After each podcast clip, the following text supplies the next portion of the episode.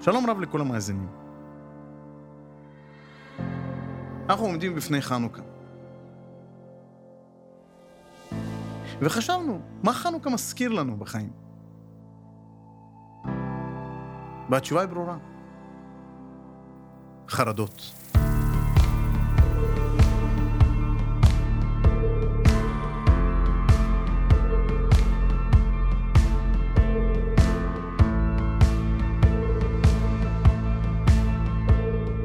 נכון, אחרי שנתיים של אה, משבר הקוביד, נחשפנו לזה שהעולם שרוי בחרדות.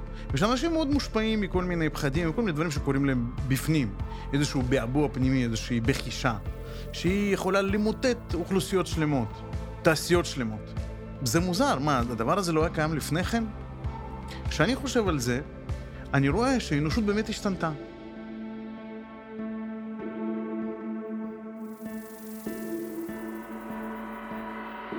אפילו שעברה מסלול אה, קשה של ייסורים במשך כמה אלפי שנים, הייתה אולי פחות בחרדה ממה שהיא נמצאת במאה השנה האחרונות. אפילו ההיסטוריונים אומרים שלפני מלחמת העולם הראשונה, אה, חיילים לא חוו אה, הלם קרב, שאנשים היו משתגעים מכל מיני דברים שהם חוו במלחמה, או ראו, שיגעון אמיתי, ולא הכירו את הדבר הזה.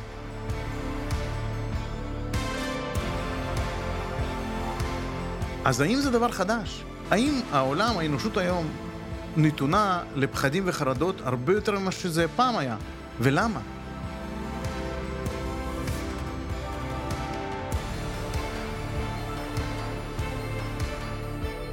מחקרים אחרונים, אני מדבר עכשיו לפני הקורונה, אומרים שאחד מכל עשרה אנשים בישראל חווה התקף חרדה. שתחשוב שזה מטורף. מה זה התקף חרדה, אתה יכול לספר? החרדה זה תמיד, זה איזשהו רגש מאוד מאוד חזק, שיש לו גם השלכות של אה, תסמינים וסימפטומים בגוף, שאדם מרגיש השתנקות בנשימה, מרגיש מזיע. ו... כמו התקף לב. הוא ממש מרגיש שהוא, שהוא עומד, כמו עומד למות. זאת אומרת, המנגנון ההישרדותי אצלנו מתחיל לעבוד, צריך לברוח. המחשבה שיש לו בראש, משהו מאוד מאוד מסוכן עומד, עומד לקרות, ואני לא מסוגל להתמודד עם זה.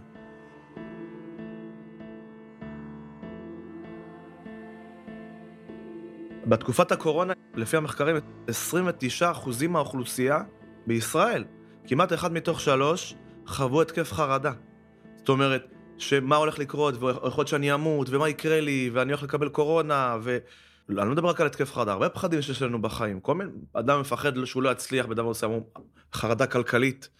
שיש אנשים שממש נכנסים לחרדה, מה יהיה איתי, ואני הולך לאבד את הפרנסה, ואני לא, אהיה עני, ולא יהיה לי מה לאכול. תמיד החרדה היא כלפי העתיד. הולך לקרות משהו מאוד מאוד מאוד רע, מאוד מאוד קטסטרופלי, ואני לא, לא מסוגל להתמודד עם זה. איזושהי פרשנות, התייחסות שלנו כלפי העתיד, שהיא גם מורכבת ממשהו בחוץ, משהו במציאות, הולך לקרות משהו מאוד מאוד מסוכן ורע וקטסטרופלי, וגם אני, אין לי, לא יהיה לי את הכוח להתמודד עם זה. אם החרדה היא ביחס לעתיד, אנחנו לא יכולים לדעת מה יהיה בעתיד. ואף אחד לא יודע מה יהיה בעתיד. אז למה יש אנשים מסוימים שבלחץ גדול מאוד, פחד משתק, שמשתק אותם היום ביחס לעתיד הזה, ויש אנשים שהם פחות. זאת אומרת, זה משהו בפרשנות שלנו יכול לשתק אותנו לגמרי. אגב, מי שאומר, אה, אני אף פעם לא חוויתי התקף חרדה, אני לא, אני בן אדם חזק וזה. בן אדם שלא מפחד למשל, אז זה גם בעיה מאוד קשה. זה רגש בסיסי שיש לאדם, יש לי איזושהי חוסר ודאות כלפי העתיד, אני עכשיו הולך לרעיון עבודה, אני עכשיו uh, עומד בפני מבחן, אין לי ודאות מה הולך לקרות. אז אני צריך להתכונן, אז אני צריך להכין את עצמי, אז אני צריך להישמר, אז אני צריך להיזהר. לצערנו בישראל אנחנו רואים, הנה עכשיו בירושלים היה פיגוע, פתאום זה מזכיר לנשים נשכחות משנות, ה... משנת 2000, כל מיני דברים שקרו בעבר שמזמן לא קרו, אוטובוסים התפוצצו וכל זה.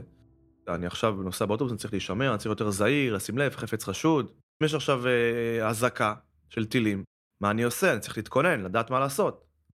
זה איזשהו רגע הישרדותי שמניע אותנו, דוחף אותנו כדי באמת להגיב, לא להיות בשאננות, אבל ברגע שהפחד הזה הוא הולך וגדל והוא מאבד, יוצא מהפרופורציה הנכונה, והוא נהיה מאוד מאוד עוצמתי והוא מנהל אותי, והוא לא רק דוחף אותי כדי לעשות איזשהו תנועה, איזשהו עבודה עם עצמי, פה מתחילה להיות הבעיה, שזה כבר מתחיל לנהל אותי. למשל חרדה בריאותית. יש הרבה אנשים שהם חוו איזושהי טראומה בעבר, שפתאום האבא או האמא חס ושלום, או הסבא, הם היו בבית, בבית חולים, וקרה להם איזשהו מקרה מאוד בריאותי, מחלה קשה, משהו כזה, ופתאום ניתן להם איזושהי התניה, או איזושהי, כל, כל דבר ש, שקורה להם, אפילו איזשהו תסמין קטן, הוא מרגיש קצת כאב ראש, או שהוא, והוא קרא גם באינטרנט, ש, שזה יכול להיות שזה איזושהי מחלה מסוכנת או משהו כזה, אז הוא ישר נכנס לחרדה וטיפה, יש לו סחרחורת, או טיפה מרגיש איזושהי חולשה, הוא ישר, הוא ישר נכנס לאיזושהי חרדה, רגע, אולי אני עומד למות. ואלה המחשבות שרצות בראש, אולי באמת עומד למות. וגם כל הגוף שלו מגיב כל בצורה... הגוף מגיב ככה, והוא ממש... ועכשיו, זה מזין את עצמו, זאת אומרת, הוא גם יש לו חרדה מהחרדה. זאת אומרת, מההרגשה הזאתי, יש לו חרדה מזה. מקום של התקף פאניקה, חרדה בריאותית, כל מיני דברים, כל מיני סוגים של, של, של חרדות שבעצם הן מאוד מאוד עוצמתיות והופכות להיות ממש סוג של אה, קושי נפשי מאוד גדול, שכבר מצריך באמת טיפול. אז אני מבין מה שאתה אומר, שאם יש בפרשנות שלי איזושהי סכנה קיומית לחיים שלי, אז אני חווה פחד. זה רגש שאפשר להשתמש בו. או זו פרשנות שהיא יכולה להיות מאוד מועילה לי. אלא אם כן היא מנהלת אותי, ואז בעצם היא הופכת אותי לנכה או לקורבן של אותו דבר.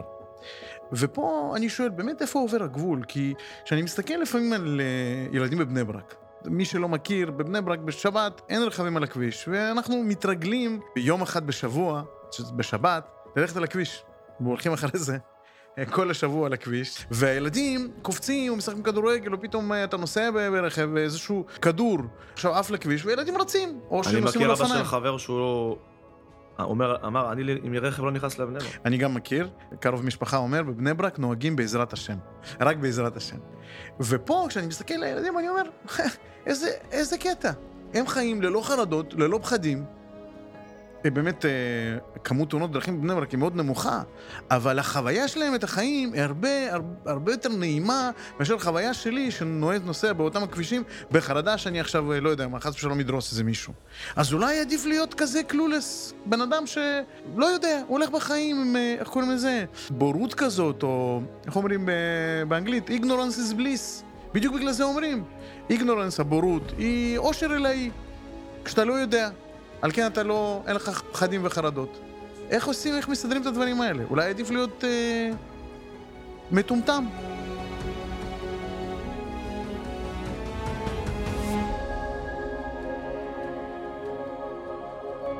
אני אגיד לך מה זה מפגיש אותי. אני רואה שבחינוך אנחנו מלמדים או נדרשים ללמד את הילדים שלנו, וגם את עצמנו, לתפיסה סלקטיבית של החיים. להגיד, ללמד את עצמי ממה לפחוד ומה לא לפחוד.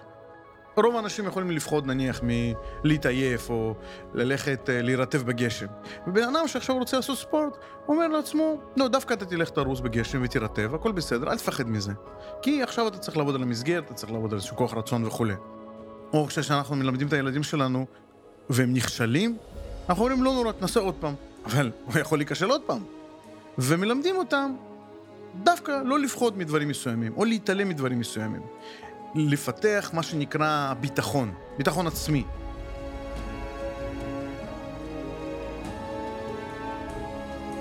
הייתי באיזושהי עמותה שעוסקת באימון אישי לבני נוער בתיכונים, דווקא רעיון מאוד מאוד יפה, שממש ככה נכנסים לתיכונים ומאמנים אותם באופן אישי, גם על מה שקורה בזמן הלימודים וגם כלפי ההצלחה בעתיד. אז באחד ההרצאות שהייתה באיזושהי השתלמות, הביאו איזשהו מנטור, ממש מישהו שהוא מומחה לביטחון עצמי. הוא אמר לנו ככה, הוא אמר כאילו, תדמיינו משפחה עם שני ילדים תאומים, שגדלים באותן מסגרות, באותם מוסדות, ואוכלים את אותו אוכל, כן, מה שנקרא, את אותו קורנפלקס, והולכים לאותו גן שעשועים, עושים את הכל ביחד, רק אחד מהם, כשהוא נגיד היה בבית הספר, והוא מגיע עם איזושהי הצלחה, הצליח במבחן, או הצליח באיזושהי עבודה שהוא היה צריך לעשות, ההורים שלו מחזקים אותו, ואומרים לו, כל הכבוד, איזה יופי, השקעת, ראית, השקעת, התאמצת, הנה יש לך את הכוח, אתה מסוגל, ויש לך את הכוחות האלה, כשאתה משקיע ואתה מתמיד, אתה, אתה מצליח, ואיזה יופי, ככה אתה יכול גם להצליח בהרבה דברים שאתה, שאתה רוצה.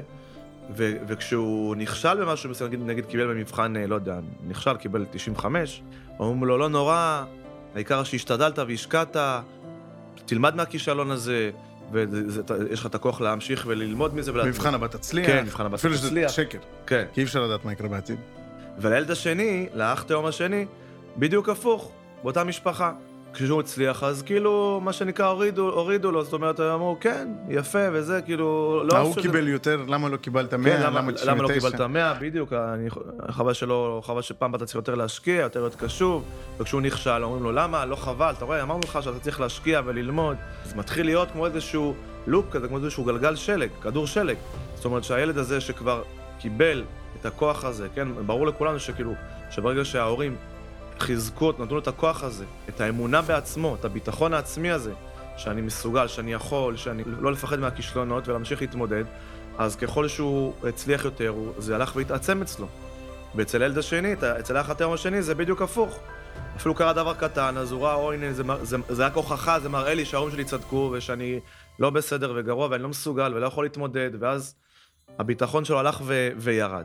ואז מה שהמרצה אמר, אז כמו, שלנו, כמו שזה ברור לנו שככה בתור הורים אנחנו צריכים להתנהג כלפי הילדים שלנו, כן, למי שזה ברור לו, לא לכולם זה ברור, אבל זה נראה, נשמע לנו כאילו שזה מאוד מאוד הגיוני וברור, אז ככה גם אנחנו צריכים להתייחס לעצמנו, לאותם חלקים שבתוכנו, שהם מרגישים איזשהו פחד וחוסר ביטחון עצמי, וצריכים, כמו שאנחנו לא, נזהרים לא להגיד כזה דבר לילד בצורה מאוד מאוד בוטה וקיצונית, ככה אנחנו צריכים להיזהר בדיבור הפנימי שלנו עם עצמנו, לא, מתי שאנחנו מצליחים, אז לפרגן לעצמנו, להעריך את זה, זה בונה אצלנו את הביטחון העצמי, וכשאנחנו נכשלים ולא מצליחים, אז לומר לעצמנו, לא להגיד כמה אני גרוע, כמה אני לא שווה, הנה אתה רואה, הנה זה מראה שאני לא בסדר, שאני גרוע, שאין לי סיכוי, שזה מחליש אותנו גם כלפי, כלפי התמודדות בעתיד.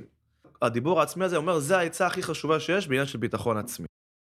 ויש הרבה אנשים שיש להם חוסר ביטחון עצמי, וזה בגלל שהם כל הזמן מטפטפים לעצמם מסרים גם בתת מודע שלהם, מחשבות כאלה שכל הזמן אה, רצות להם בראש שמאמינים להם, שאני אין לי סיכוי ואני לא מוצלח ואני לא מסוגל ו- ובטוח גם הולך לקרות דבר מאוד מאוד רע בעתיד, אני לא מסוגל להתמודד. כשאני שמעתי את זה, זה הקפיץ אותי. ממש כאילו מנגנוני ההגנה נדלקו. אנחנו יודעים שהרב, הרב שלנו, הרב אדם סיני שליטה, הוא תמיד אומר לנו את המשפט החזק הזה, שהדבר הכי מסוכן לאדם הוא מה? ביטחון עצמי. ביטחון עצמי.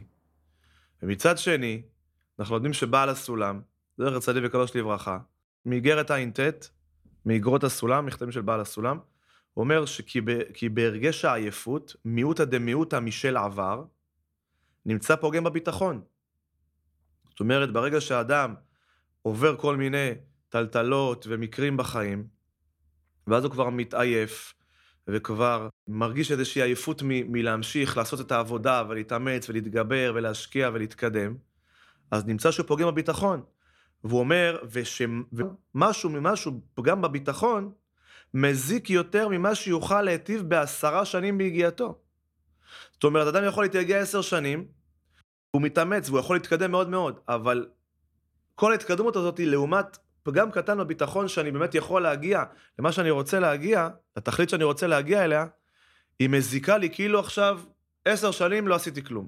זאת אומרת, גם אצל בעל הסולם אנחנו רואים שביטחון הוא כוח מניע חזק מאוד בחיי אדם. מצד אחד זה כוח מאוד מאוד חשוב וחזק. מצד שני, ביטחון עצמי זה דבר מאוד מסוכן לאדם, צריך להבין למה, ומה הביטחון האמיתי והנכון. שצריך שיהיה אותו לכל, אה, לכל אדם, והוא חשוב, הוא, הוא כוח מרכזי לכל יהודי. אני לא מבין כל כך מהו העצמי שבביטחון העצמי, כי למעשה כשאתה, כשאתה מחנך לתקווה להצלחה עתידית, הרי ברור שאנחנו לא שולטים על המצבים, ואנחנו כבר אמרנו שאנחנו לא יודעים מה יהיה בעתיד. יותר מזה, הרבה פעמים כשאנחנו רוצים לתת, uh, להעצים את החניך, אנחנו דווקא מלמדים אותו לדעת איפה הוא חלש, uh, איפה הוא צריך לגייס עזרה. ברור שכל התוצאות הן באות מחוצה לנו. אז מה העצמי פה בביטחון? אז זה בדיוק הנקודה.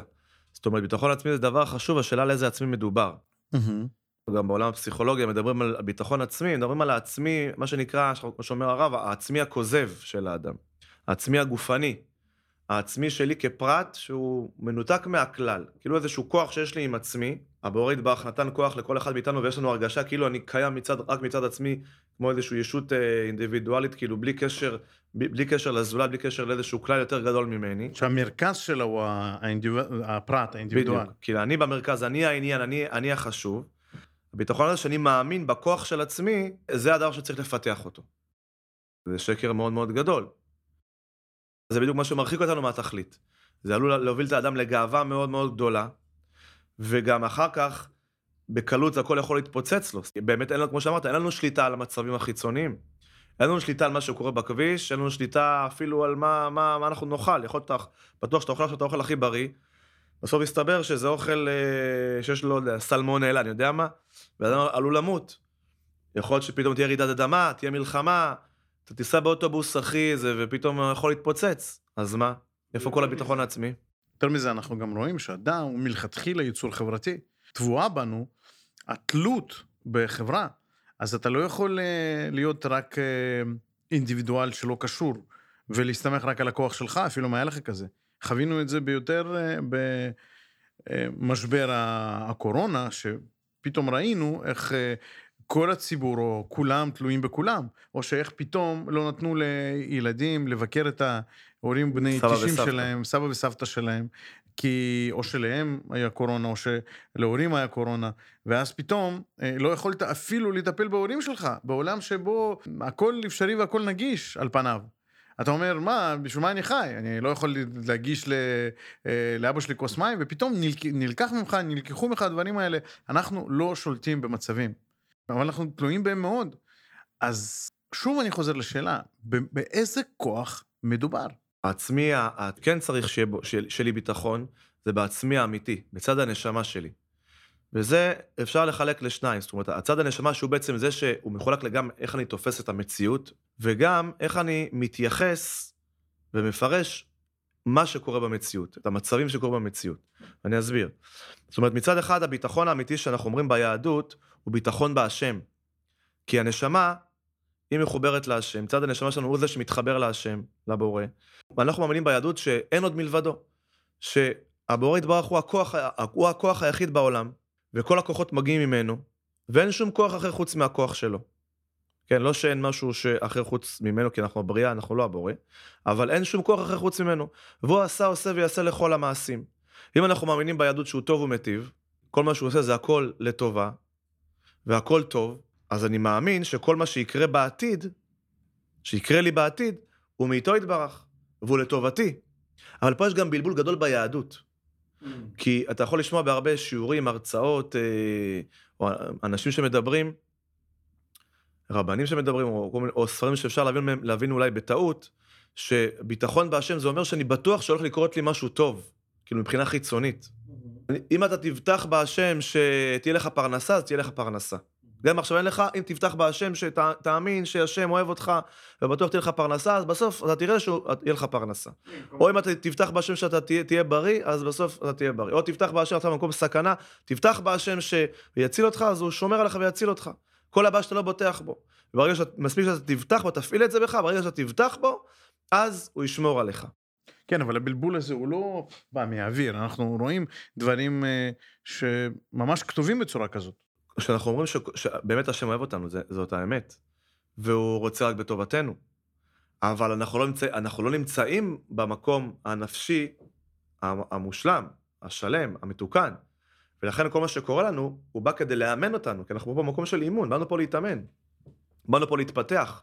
וכל מקרה כזה הוא הזדמנות שלנו, אם לא פיתחנו את, ה... אם לא פיתחנו את הביטחון הזה עדיין, אז הקדוש ברוך הוא רוצה להפגיש אותנו לעורר אותנו ל- ל- לבטוח בהשם. לבטוח הכוונה להאמין שכל מה שיקרה לנו בעתיד, הוא בא לטובתנו, מאיתו, כי, כי הוא אוהב אותנו והוא רוצה לתת לנו הזדמנות לאמן אותנו. אז אם נבין שכל מצב שיקרה לי, גם אם כביכול פיזית, כן, זה מצב שהוא יוצר בי איזשהו חיסרון, שלא לוקחים לי את הפרנסה, שבן אדם פתאום הוא לא בריא, כן, חולה, הילדים עושים לו צרות, יש לו בעיות בזוגיות, ואז הוא נכנס לפחד, לחרדה, מה יהיה, או יש איזשהו מצב מסוכן, יש אויבים, יש פיגועים, מה יקרה ומה יהיה. הרגשה הזאת של הפחד ושל החרדה באים לעורר אותי שאני צריך לעשות פה איזושהי, איזושהי עבודה, להתאמן. אז אם אני בוטח בהשם שכל מה שעומד לקרות הוא לטובתי כדי לאמן אותי, אני באמת אאמין בזה שכל... ואני רוצה גם להתאמן, אני רוצה לעשות עבודה. לא באתי להיות פסיבי ורק לקבל הנאות, כי זה בדיוק זה מה שמרחיק אותי מהשם.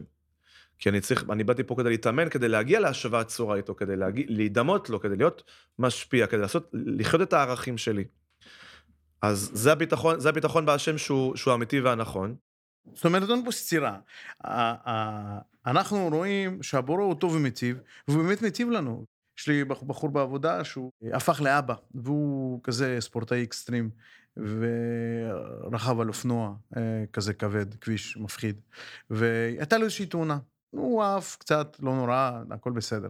ואז הוא אומר, פתאום התעוררתי, שאני מוכר את האופנוע, אה, אני לא יכול להמשיך ככה, הפכתי להיות אבא וזה. זאת אומרת, אנחנו רואים שבאמת הטבה קיימת. רק מה שאתה מדגיש, הפירוש שלנו שהטוב צריך להיות להתגש, להתגשם, או צריך לבוא בצורה חיצונית, כמו הפרנסה הטובה או הבריאות, זה פירוש לא נכון. אלא הטוב הזה צריך לפרש אותו אחרת. ומהו הטוב? הטוב הוא שאני צריך להתפתח.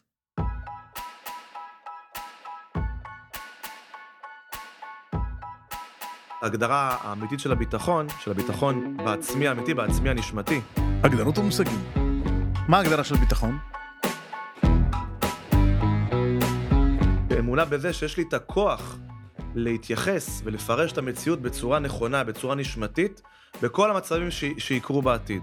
זאת אומרת, כל מצב שיקרה, אני מאמין שהשם נותן לי את הכוח להתמודד עם זה ולפרש ולהתייחס לזה בצורה הנכונה והאמיתית, לפי הערכים שה, שהתורה מלמדת אותי. האמונה שלי ביכולת הנפשית שלי להתמודד עם המצבים המשתנים. מה שבעל הסם קורא לזה במאמר ביטחון באור הבאי, הוא קורא לזה האמונה, אומר האמונה בעצמו, הרגש היכולת לסבול. זאת אומרת, אבל בעצמו, הכוונה בעצמו האמיתי. לא בעצמו הכוזב הגופני, שהקליפות אה, משתלטות עליו, שהוא מתוך איזושהי גאווה עצמית, ו... הרגשת מלאות כזאת שכאילו... אני יכול, כן. אני עשיתי, אני תכננתי וככה זה קרה. מה הקשר בין מה שאתה תכננת למה שקרה? אנחנו כל הזמן שוכחים את זה, וזה מרגיז הרבה פעמים דווקא. באמת זה מעניין, אנחנו באנו לדבר על ביטחון, ואנחנו עכשיו מדברים על, ה, על העצמי של האדם, על הזהות של האדם. אם הביטחון קשור מאוד, אה, קרוב מאוד לזהות. אם אתה רואה, סתם, ילדים רבים. ילד שיש לו ביטחון, יש לו איזושהי תפיסה עצמית שהוא יכול... אה, הוא יכול עכשיו לעמוד על שלו, אולי הוא יחטוף מכות, אבל הוא יבטא איזה משהו. אולי הוא יעשה איזשהו, הוא יסבול. אותו דבר בספורט, אותו דבר בלימודים. אנשים נבחנים ב... בכמה הם מוכנים לקחת על עצמם אה, איזשהו עול, איזשהו מסע, ללכת במדבר, כמו שהבאת את ההגדרה הזאת של בעל הסולם, יכולת של האדם לסבול. כן. זה ממש מגדיר אותו. פעם אחד המנטורים אמר, איזה פודקאסט, הוא דיבר עם איזה מנטור אחר, אז הוא אמר לו, תראה, אתה יכול להיות שיש לך יותר ידע ממני, ואתה מבין הרבה שיטות והרבה דברים, ו... ויש לך ניסיון בזה, אבל אני מוכן להתערב איתך שאם שנינו עולים עכשיו על מכשיר אה, ריצה בחדר כושר, אני לא יורד ממנו עד שאני אמות. כמה שהמטרה והתכלית היא יותר עליונה ונשגבה ורוחנית ונשמתית, אפילו אולי, אפילו נפשית, בגלל שזו מטרה מאוד מאוד גבוהה, אדם צריך להיות מסוגל באמת לסבול, להתמודד, להתייגע. זאת אומרת, אם אנחנו רוצים להחשיב משהו, ושנרגיש אותו כצורך וכדבר חשוב, אנחנו צריכים להתייגע כלפיו. כמה שנתייגע יותר, נוכל באמת כאילו גם להחשיב אותו יותר. אה, עכשיו אני מבין את ההבדל בין העצמי הכוזב והעצמי האמיתי. אתה אומר, כוח הסיבולת הזה, בביטחון העצמי המסוכן, הוא תלוי בתפיסה של כמה כוח יש לי, והביטחון האמיתי, כוח הסיבולת הזה, הוא תלוי בכמה אני יכול להחשיב את המטרה שאליה אני הולך. יש פה איזושהי תכלית, שאני הופך אותה למטרה מבחינתי, אבל זו תכלית שהיא טבועה בי. מלמעלה אמרו לי, תקשיב, זה החוקים, זה הכללים, זאת, זה המשחק. ואתה צריך להגיע לזה. אם אני טיפה נחלש, כי הקליפה אומרת לנו, אה, אתה לא מסוגל, מכניסה אותנו לייאוש, ואין לך סיכוי, ואם אמר שתצליח, ראית כמה פעמים ניסית ולא הצלחת, אז איפה הבורא הזה שכל כך עוזר לך, שאתה, אתה רואה שאתה כבר ניסית כל כך הרבה ולא הצלחת. אז אפילו פגם קטן בביטחון הזה, אולי באמת אני לא אצליח, ואיזשהו ייאוש, כאילו, שאין לי סיכוי, זה מחליש אותנו מאוד מאוד מאוד מאוד מאוד, וזה יותר גרוע מהרבה חוסר הצלחות. ובאמת, שמעתי את זה לא פעם, שמטרה נותנת את הכוח, או מטרה היא כמו גל כזה שנושא אותך, אבל מטרה או תכלית כזאת או אחרת יכולה להיות מאוד מופשטת. או כמו שאתה אומר, אה, ביטחון בהשם. איפה אני ואיפה הבורא? אתה מבין? זה כזה סוג של שני קצוות. איך אני בא למקום הזה משותף, איך אני יכול לנהוג מהכוח הזה? מה צריך לחשוב? איך, איך, איך, יש תוכנית אימונים לדבר כזה?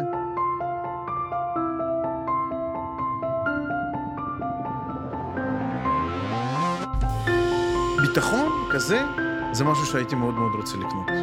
כי אני רואה שהרבה פעמים אני נופל, ועכשיו אני מבין למה. כי אני פוגם בביטחון. אני אולי תולה את זה בכוחות שלי, או אולי אני עושה את הדבר הנורא מכל, מאשים את עצמי. שאנחנו נדבר על זה בעזרת השם, אבל להאשים זה אסור, וגם לא את עצמך. אבל עכשיו אני מבין שההאשמה הזאת היא פוגעת לי מאוד בביטחון. ואז זה משליך לי לכל העתידים האפשריים שלי. ותשמע, יש דברים שאתה פשוט לא ניגש אליהם מלכתחילה. אתם מכירים את זה שאתם לא ניגשים לדברים מפחידים שמפחידים אתכם? אותו דבר, פשוט אין לנו ביטחון שאנחנו נצליח. במקום הזה, אנחנו לא יכולים להצליח, אבל זה בסדר שאני, אין לי כוח כזה או אחר, או אני לא מפותח ב... נניח, אני לא קורא סינית. אבל פה לא מדובר בביטחון עצמי, פה מדובר באיזשהו ביטחון של תכלית, וברור לכל יהודי, ולדתיים ברור קצת יותר, שהם צריכים להגיע לאהבת השם. אז ברור שאנחנו צריכים להתפתח למקום הזה. וגם הדרכים סלולות. חז"ל ובכלל גדולי ישראל השאירו לנו הרבה דברים, אבל לנו אין ביטחון. הייתי מאוד רוצה לקנות כזה ביטחון. מה עושים? קודם כל, ביטחון הוא רגש. רגש זה נקרא התלבשות של אור בכלי. אנחנו צריכים לבנות את הכלי הראוי כדי להרגיש את רגש הביטחון. הכלי הזה, הכוונה, אנחנו צריכים שתהיה לנו אמונה בתבנית מחשבה מסוימת שבונה את הביטחון. אז, אז אמרנו שהתבנית מחשבה שבה אנחנו צריכים להאמין, היא מחולקת לשניים. גם שאני באמת מאמין שיש בורא לעולם והוא טוב ומטיב, וכל מה שיקרה לי, זה הכל בא ממנו, וזה הכל בא לטובתי, לא כדי לתת לי עכשיו תענוג, לא כדי לתת לי עכשיו, לא ספונסר שבא לתת לי עכשיו איזשהו תענוג מיידי, אלא הוא בא עכשיו כדי לאמן אותי, כדי באמת לבנות את הכלי הראוי, להתקרב אליו, ולהידמות לו. אז אני מאמין בהשם שכל מה שיקרה זה הכל ממנו, וזה הכל בא כדי לאמן אותי לטובתי. כמה שאני מצליח להאמין בזה, ושתהיה לי ודאות במחשבה הזאת, וזה מה שאני אספר לעצמי, וזה המחשבות שיהיו לי בראש, ואני לא מוכן לשמוע שום מחשבה אחרת של פחד, שרגע, אולי הבורא עכשיו לא אוהב אותי, ואולי עכשיו, הולך, אולי עכשיו זה משהו, עכשיו זה דבר רע. אני לא מסכים לחשוב ככה. זה מצד אחד. מצד שני, אני צריך להאמין שהשם נתן לי את הכוח להתייחס ולפרש כל מצב שאני אתקל בו, בזוגיות, בחינוך הילדים, בעבודה, במצב הכלכלי והביטחוני בארץ, כל מצב שאני אתקל בו, השם נותן לי את הכוח להתמודד עם זה ולפרש, כן? לפרש, לא שיקרה בחוץ, אלא לפרש, ממילא גם להרגיש וגם להגיב בצורה הנכונה והראויה והאמיתית לפי הערכים שהתורה מלמדת אותי. אם אני אאמין למחשבות האלה, אני אזכה להרגיש ביטחון. כמובן שזה מגובה בדיבורים, במעשים, בלמידה מתמדת, בהעלאה של מודעות, בהתבוננות, בהתבודדות, בתפילה. כדי להגיע להרגשה אנחנו צריכים להאמין לצורת המחשבה, לצורת ההתייחסות הנכונה. במקרה שלנו, תבנית מחשבה של ביטחון, ביטחון בהשם. תגיד משהו שאתה מרגיש, שאתה מפחד ממנו. Okay. כן, ביטחון כלכלי. פוחד שמחר לא יהיה לי יכולת אה, לפרנס את המשפחה שלי. כשבאה מחשבה כזאת, בעצם הרגשה של הפחד באה מאיזו צורת מחשבה שיכול להיות שיקרה משהו, ופתאום תהיה בעיה כלכלית, ואני לא אהיה לא מסוגל לפרנס את המשפחה שלי, והולך להיות רע. אז כן, בתת מודע של האדם זה הולך ומתחיל לרוץ למצב מאוד מאוד קטסטרופלי, גם אם הוא לא מודע לזה. אם אתה שואל אותו, ואז מה יקרה? ואז מה יקרה? ומה יקרה? פתאום אתה, אתה, אתה מגלה ואתה רואה שבתוך תוכו בתת מודע שלו יושבות מחשבות מאוד מאוד uh, קיצוניות, שהן גורמות לעוצמה של הפחד, של החרדה. אז מה אדם צריך להגיד לעצמו? להגיד לעצמו, תעצור, לא להסכים למחשבות האלה, או קודם כל להטיל בהם ספק. להבין? ובוא נגיד שזה יקרה. מה הדבר הכי גרוע שיכול לקרות? מה הדבר הכי טוב שיכול לקרות? ומה סביר שיקרה? ונגיד שזה יקרה, חס ושלום. אתה, אתה תהיה מסוגל להתמודד?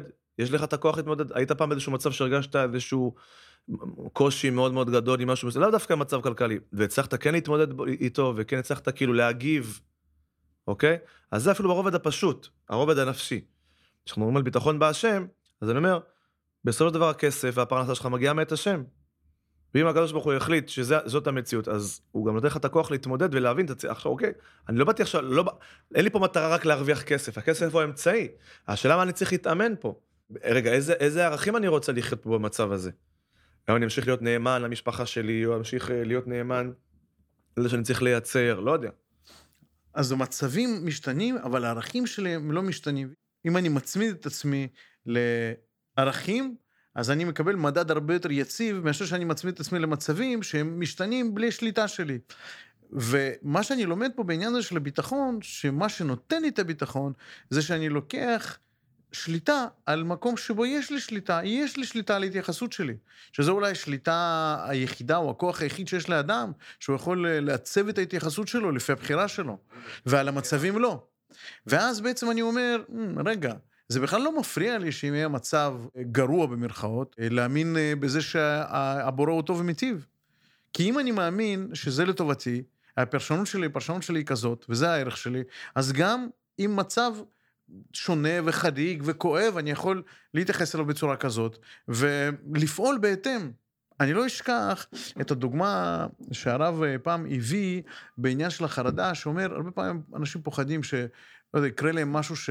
שהם לא יכולים לשלוט בו, לקפוץ עליהם איזה מישהו. אם יקפוץ עליך מישהו, ממה אתה פוחד? הרי אם אתה תפעל לפי הערכים שלך, אז אתה תהיה הגרסה הכי טובה שלך. על המצב אתה לא שולט. כי באמת, הרבה פעמים אני רואה שאני פוחד מזה שאני לא אוכל להיות העצמי המיטבי. אז אני מבין שהביטחון הזה, הוא דורש אימון על הערכים. שכמה שיש לי יותר אימון על הערכים שלי, אז אני בן אדם יותר אה, שלו ובטוח. זאת אומרת, אני קודם כל מבין שלא המצבים החיצוניים הם קובעים את ההרגשה שלי. אני לא מפחד בגלל הדבר החיצוני, כי יכול להיות בן אדם שהוא באמת מפחד להיכנס למעלית, מפחד להיכנס לקניון, לא בלילה, ביום, לא, שיש שם הרבה אנשים, הוא מפחד להיכנס למקום סגור. כי זה איזושהי צורת התייחסות, צורת פרשנות שיש לו, שהיא מעוררת בו את ההרגשה הזאת.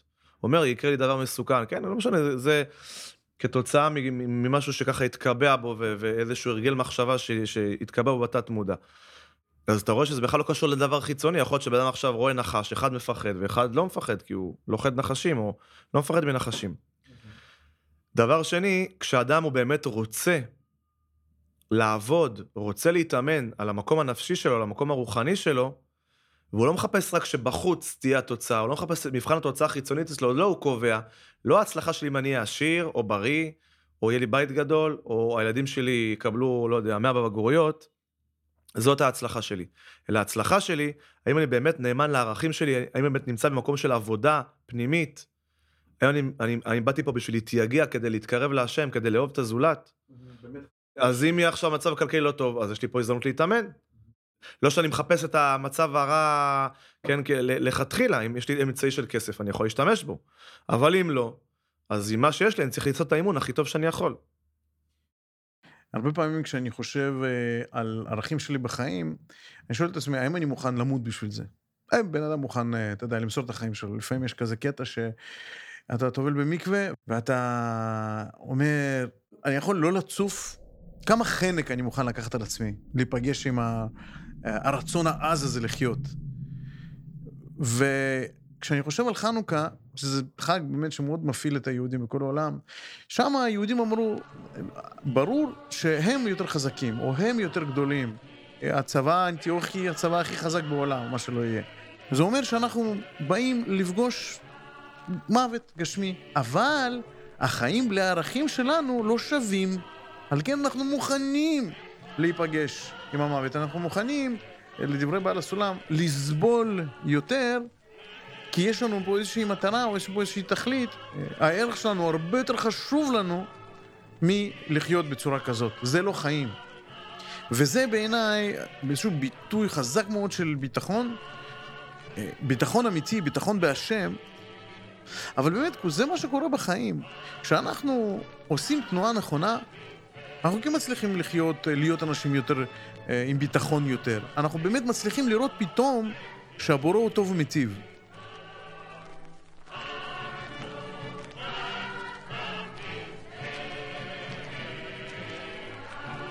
אז זה מחזיר אותי לצורת המחשבה, צורת הפירוש. היווני הוא צורת הפירוש. הוא אומר, החיצוניות קובעת, מה שחשוב זה בחוץ. וזה מבלבל אותנו, כי בחוץ אין לך שום שליטה. מה גם שבחוץ זה לא מקום של לא, תוצאה. לא, אני גם רואה את החיצוניות ואת הקליפות ואת היוונים האלה שבתוכי, שהם הרבים, זה מה ששולט. אולי באמת אני לא אצליח להגיע למצב שאני באמת אוהב את אשתי, באמת uh, מצליח להתגבר על הכעס, ומצליח באמת... Uh... שזה לא יתבטא כמו שאני רוצה. דרך החיצוניות, התרמית היא דרך החיצוניות, דרך התופעה החיצונית. בחנוכה אנחנו רואים שיש לנו פה איזשהו אה, אויב. מאבק, יש מאבק. מאבק, מאבק. בין היהודי, החשמונאים. בין החשמונאים, זה מלשון שמונה, שזה צד הנשמה שלנו. לבין היוונים. הדברים האלה מייצגים בתוכנו איזושהי תפיסות שונות. ומה אומרים לנו היוונים? היווני, הוא, הוא מאמין בצד הגוף. הוא מאמין בתרבות הגוף. בשכל, הוא מאמין בפילוסופיה, בלוגיקה, בחקירה השכלית. מה שאני מבין, מה שאני יודע. בדיוק, מה שאני מבין, מה שאני יודע. ומצד הגוף, הוא מאמין בכוח של הגוף, ביופי, בספורט. זה הדבר שצריך להוביל אותי. זה הדבר המרכזי בחיים. ולפי זה אני שופט את התוצאות, לפי הצורה החיצונית שלהם. והיהודי, לא שאנחנו לא, ביהדות לא מחפשים דת ושכל, ולא אה, מחפשים גם אה, דברים מעשיים וגופניים, אבל הם רק כאמצעי, הם לא המטרה. ודווקא יש שלב מסוים שאנחנו צריכים ללמוד לעזוב את זה, כדי להיות, לא להיות מכורים ותלויים רק לשכל האנושי, אם אני מבין או לא מבין בשכל שלי, או אם זה נותן לי הנאה או לא נותן לי הנאה, אם זה יפה או לא יפה, אם זה נוח או לא נוח. שמה שחשוב לנו בחיים זה הערכים האמיתיים שלנו. הערכים של נתינה, של השפעה, של, של אהבת השם, של אהבת הזולת, של אמונה בהשם, החשבת הערכים שהתורה מלמדת אותנו. וכל הדברים הגופניים החיצוניים, לא הם אלה ששולטים ומובילים אותי בחיים. מבחן התוצאה החיצוני הוא לא זה שקובע, גם זה לא מה שיעשה אותי מאושר, אלא רק אותו, אותו, אותו שינוי פנימי עמוק של להגיע להשוואת צורה, של ללכת במידותיו של הבורא, של להיות רחום וחנון ומשפיע ומאמין בהשם וב, ובתורה ובצדיקים, זה, זה הערכים האמיתיים שלי בחיים. זאת אומרת, זה מאבק תפיסתי בין שתי מחשבות שונות. ואני רואה את היוונים כרבים. אני רואה את האויב הזה כרבים, כשולטים, ואני לא מסוגל, ואני מגיע למצבים שאני מפחד, כי אני אומר, אין, עשיתי כל מה שאני לא מצליח, לא מסוגל, כמה ניסיתי, כמה אני... אפילו דברים פשוטים.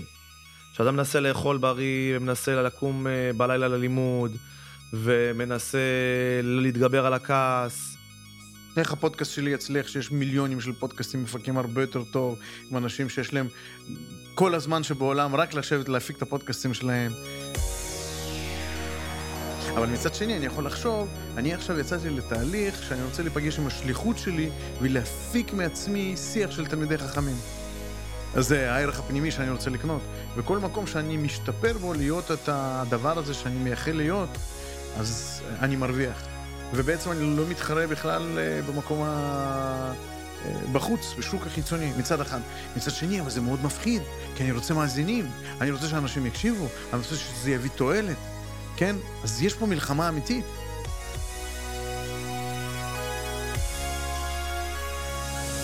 הביטחון שלנו צריך להיות בהשם כשהשם עושה ניסים. אבל לא נס חיצוני, לא נס גשמי, לא נס שעכשיו פתאום, אם פתאום יהיה נס ויהיה שלום גשמי ויהיה, ולא יהיה פיגועים והכל יהיה רגוע והכל זה. לא, לא זה הנס שאנחנו מחפשים. ופתאום יבואו עכשיו הפלסטינאים ויגידו, די, נשבר לנו, אתם תובילו את המדינה. אלא נס כזה פנימי שבאמת, אני מסוגל באמת להאמין בערכים האמיתיים שלי, להאמין במחשבות האמיתיות, ולהרגיש ככה, ולחיות ככה. אז זה הנס האמיתי, שאני באמת מסוגל להיות בן אדם טוב, צדיק, חסיד, קדוש, בן אדם ערכי, שהוא מחליט משהו אז הוא עומד בהחלטות שלו, הולך באמונה, שיש לו יראת שמיים, שהוא מסוגל לאהוב את הזולת, שהוא לא עסוק רק בעצמו, שהוא לא גאוותן. יש לי ביטחון שאני יכול להגיע לזה.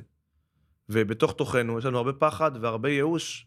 אה, מי כבר הגיע לזה? לא רק על עצמנו, אפילו על אחרים. מי, אה, זה הכל סיפורים. אי אפשר באמת שתהיה אהבה, אהבה בעולם, אי אפשר באמת שיהיה שלום, זה הכל אה, סיפורי פנטזיה. אין שלמות בעולם. כן. ובאמת, הטבע שלנו הוא כזה שהוא, במירכאות אני אומר, מפחיד אותנו בדברים האלה. ונס שאנחנו מייחלים לו, הוא בהגדרה למעלה מהטבע. זאת אומרת, אנחנו רוצים לקנות ביטחון בלמעלה מהטבע. שהוא באמת הטבע היותר פנימי והאמיתי שלנו, שהוא הוא הנשמה. תראה, אחרי השיחה הזאת, אני רואה שהאתגר הכי גדול שלנו והאויב הכי גדול שלנו זה הספק. חוץ מהביטחון העצמי. כי בביטחון העצמי, אם אני מאמין שהכל מהכוח שלי וכל המצבים שהתהוו זה בגלל שאני עשיתי כך או אחרת, מה יקרה כשהמצבים פתאום יתהוו בצורה הפוכה? זה קורה להרבה מאוד אנשים שמשקיעים כל החיים שלהם באיזושהי הצלחה כלכלית, ו-40-50 שנה עובדים לבנות איזו אימפריה כלכלית בשביל להיות מאושרים, פתאום הם מגיעים לאימפריה הזאת, והם מבינים שזה בכלל לא מה שהם רצו. ואז, כל כך הרבה מאמץ הם השקיעו, כל כך הרבה הם האמינו בכוח שלהם ובביטחון שלהם, והכל מתרסק להם. אז בגלל זה זה דבר מסוכן. יש לי חבר כזה שהוא, כל החלום שלו היה להיות שחקן בהפועל תל אביב, ושחקן ב, כדורגל ב, באירופה, ו, וגיל, והוא ממש התקדם והיה מאוד מוכשר ומצליח, ובאיזשהו גיל, באיזשהו שלב הוא נפצע, ופשוט התנפץ לו כאילו כל ה... כל ההצלחה, כל החיים, כל הבועה הזאת, כל העושר הזה, ואז מה עכשיו? כי הוא תלה את כל הביטחון שלו רק באיזשהו דבר חיצוני. ואם אנחנו כבר רוצים ללכת בדרך הפנימית, הדבר שהכי מסוכן ומפריע זה ספק. ספק שאומר, למה, למה שאתה אומר לי ביטחון בהשם? אני לא מכיר אותו, אני לא רואה אותו, אני רק רואה את המצבים החיצוניים שמתהווים בצורה כזאת, יש להם כוחות משלהם, יש כל מיני תיאוריות קונספירציה, היוונים הם רבים וחזקים. יש ספק, למה שהוא יעזור לי? אז באמת המקור של הביטחון שלנו הוא בתורה, ובאמת יש פה קטע מדהים, אני כשראיתי אותו ממש רק לפני שנה, התפעלתי ממנו, כי הוא לא קטע מפורסם, הוא מכתב יד של בעל הסולם, ממש קטע שלא לא מוכר, והוא אומר ככה, אם לא תדע לאיזה דרך ללך. לשלוח את הילד לבית ספר כזה? בדיוק, יש לי שתי, הוא, אולי נשלח אותו לישיבה כזאת שיותר קרובה לבית ויותר זה, והוא יותר קרוב לבית, או שתשלח אותו לפנימייה נגיד, שגם ישיבה מאוד מוצלחת, אני לא יודע מה לעשות. אומר, אתה לא יודע איזה דרך ללכת. אז אומר, בעל הסולם, התפלל להשם יתברך מעומק הלב, באמונה ובביטחון כראוי, ואחר כך, אחרי שהתפללת להשם מעומק הלב ובאמונה ובביטחון כראוי, אחר כך תבחר לך את הדרך הקרוב יותר בעיניך עצמך. טוב, אני אשלח אותו לישיבה פה בפתח תקווה, לא בקריית שמונה. ותאמין שהיא השלוחה לך משמיים בעד תפילתך. ואם אמונתך שלמה, ותקבל את הדרך שבחרת בהחלט גמור, אז תצליח. כי אין דרך ישר לפני איש, רק זה הדרך המקובל אחרי תפילה עמוקה מקרב לב. מדהים, תדע, שאפילו נכשל האדם וקיבל דרך עקומה. זאת אומרת, מבחינה הסתברותית, סטטיסטית, הגיונית, כאילו, בית הדרך שהוא החליט עליה בסוף היא הדרך הפחות טובה, כאילו, דרך עקומה. אמנם אם הקדים תפילתו, נעשה יעקב למישור. זאת אומרת, זה הופך להיות מדרך עקומה לדרך ישרה.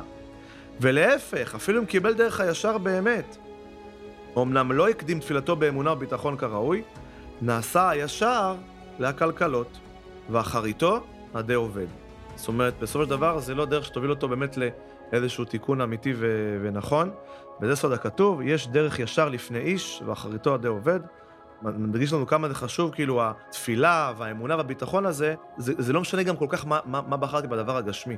זה משנה את התנועה הנפשית שעשיתי, שבאמת חיזקתי את עצמי באמונה וביטחון, ובאמת להרגיש, לסמוך על השם שבסופו של דבר הוא יפגיש אותי עם הדברים שצריכים לקדם אותי ולאמן אותי, ו... כי אני מחפש עבודה, אני מחפש להתייגע ולעשות שינוי פנימי, ולא רק לחפש תמורות חיצוניות. אנחנו דיברנו על זה, אמרנו, המצבים, אין לנו שליטה עליהם, אז אין לנו שליטה עליהם, אנחנו כל כך נלחצים מהם, אמרנו צריכים לעבוד ולפתוח בהשם, והנה הוא אומר פה, מחבר את שני הדברים האלה ביחד. הוא אומר, אתה תעשה את עבודת האמונה שלך, ברור שדבר הזה, בדוגמה, דבר הזה שהאדם מנסה לבחור או לברור לעצמו דרך, הוא חשוב לו. זה דבר שממש נוגע בו. על כן הוא יכול להתפלל מעומק הלב. ואומר, אם אתה תשים את כל הביטחון שלך בהשם, זה לא משנה מה תעשה בדרך חיצונית, כי ממילא כל החיצוניות וכל המצבים לא באים ממך ולא מהדברים שלך. כי זכית, למה זכית? לביטחון, שזה מה שאתה מחפש. כל העולם כולו הוא גשר צר מאוד, והעיקר שלא להתפחד כלל. אם אתה הולך ימינה אתה יכול ליפול, אתה הולך שמאלה מדי אתה יכול ליפול. רק אם אתה הולך בקו האמצעי, בדרך התורה שנקראת עמוד האמצעי, בדרך של שחכמים לימדו אותנו בחוכמת הקבלה ופנימיות התורה, בדרך בעל הסולם. צריך ללכת בביטחון שאני עושה את הדבר האמיתי והנכון, וכל הפחדים וכל החרדות מגיעים שאני לא נאמן לערכים שלי. אז הגוף מתחיל להשתלט ולהציף אותי בפחדים וחרדות. חברים יקרים, הנה, כשחשבתם שהעולם שרוי בחרדות, אפשר להתחזק בביטחון ולהבין שבאמת כל הדברים האלה, כל היוונים וכל המצבים בחוץ רק באים למקד אותנו לדבר שאנחנו צריכים אותו באמת. אני מאוד התחזקתי מהשיחה הזאת, והייתי מאוד רוצה לדעת אם אתם חוויתם אותו דבר. תשלחו לנו למייל, הסולם.סייט, מספר, מ-1 עד 10. אתם יודעים מה? שני מספרים. איפה היה הביטחון שלכם לפני ששמעתם את התוכנית הזאת, ואיפה הביטחון שלכם אחרי שמיעת התוכנית. והזוכה יזכה להדליק נרות חנוכה. ובפרק הבא...